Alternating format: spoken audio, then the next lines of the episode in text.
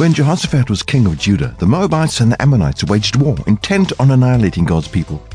Jehoshaphat inquired of the Lord. God's word came to him Do not be afraid or discouraged because of this vast army, for the battle is not yours, but God's. Jehoshaphat called for praise and worship, and as they began to praise God, the Lord ambushed the enemy, and it was defeated.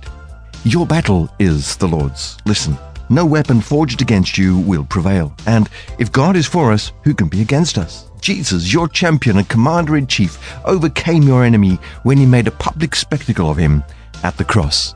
Hallelujah. So be still before the Lord and wait patiently for him. Do not be afraid because of this vast army. Praise God in the face of the onslaught. The battle is not yours, but God's. God tracking is watching God thwart your enemy. I'm Dudley Anderson. Why not email me, dudley at surereality.net? I would love to hear from you.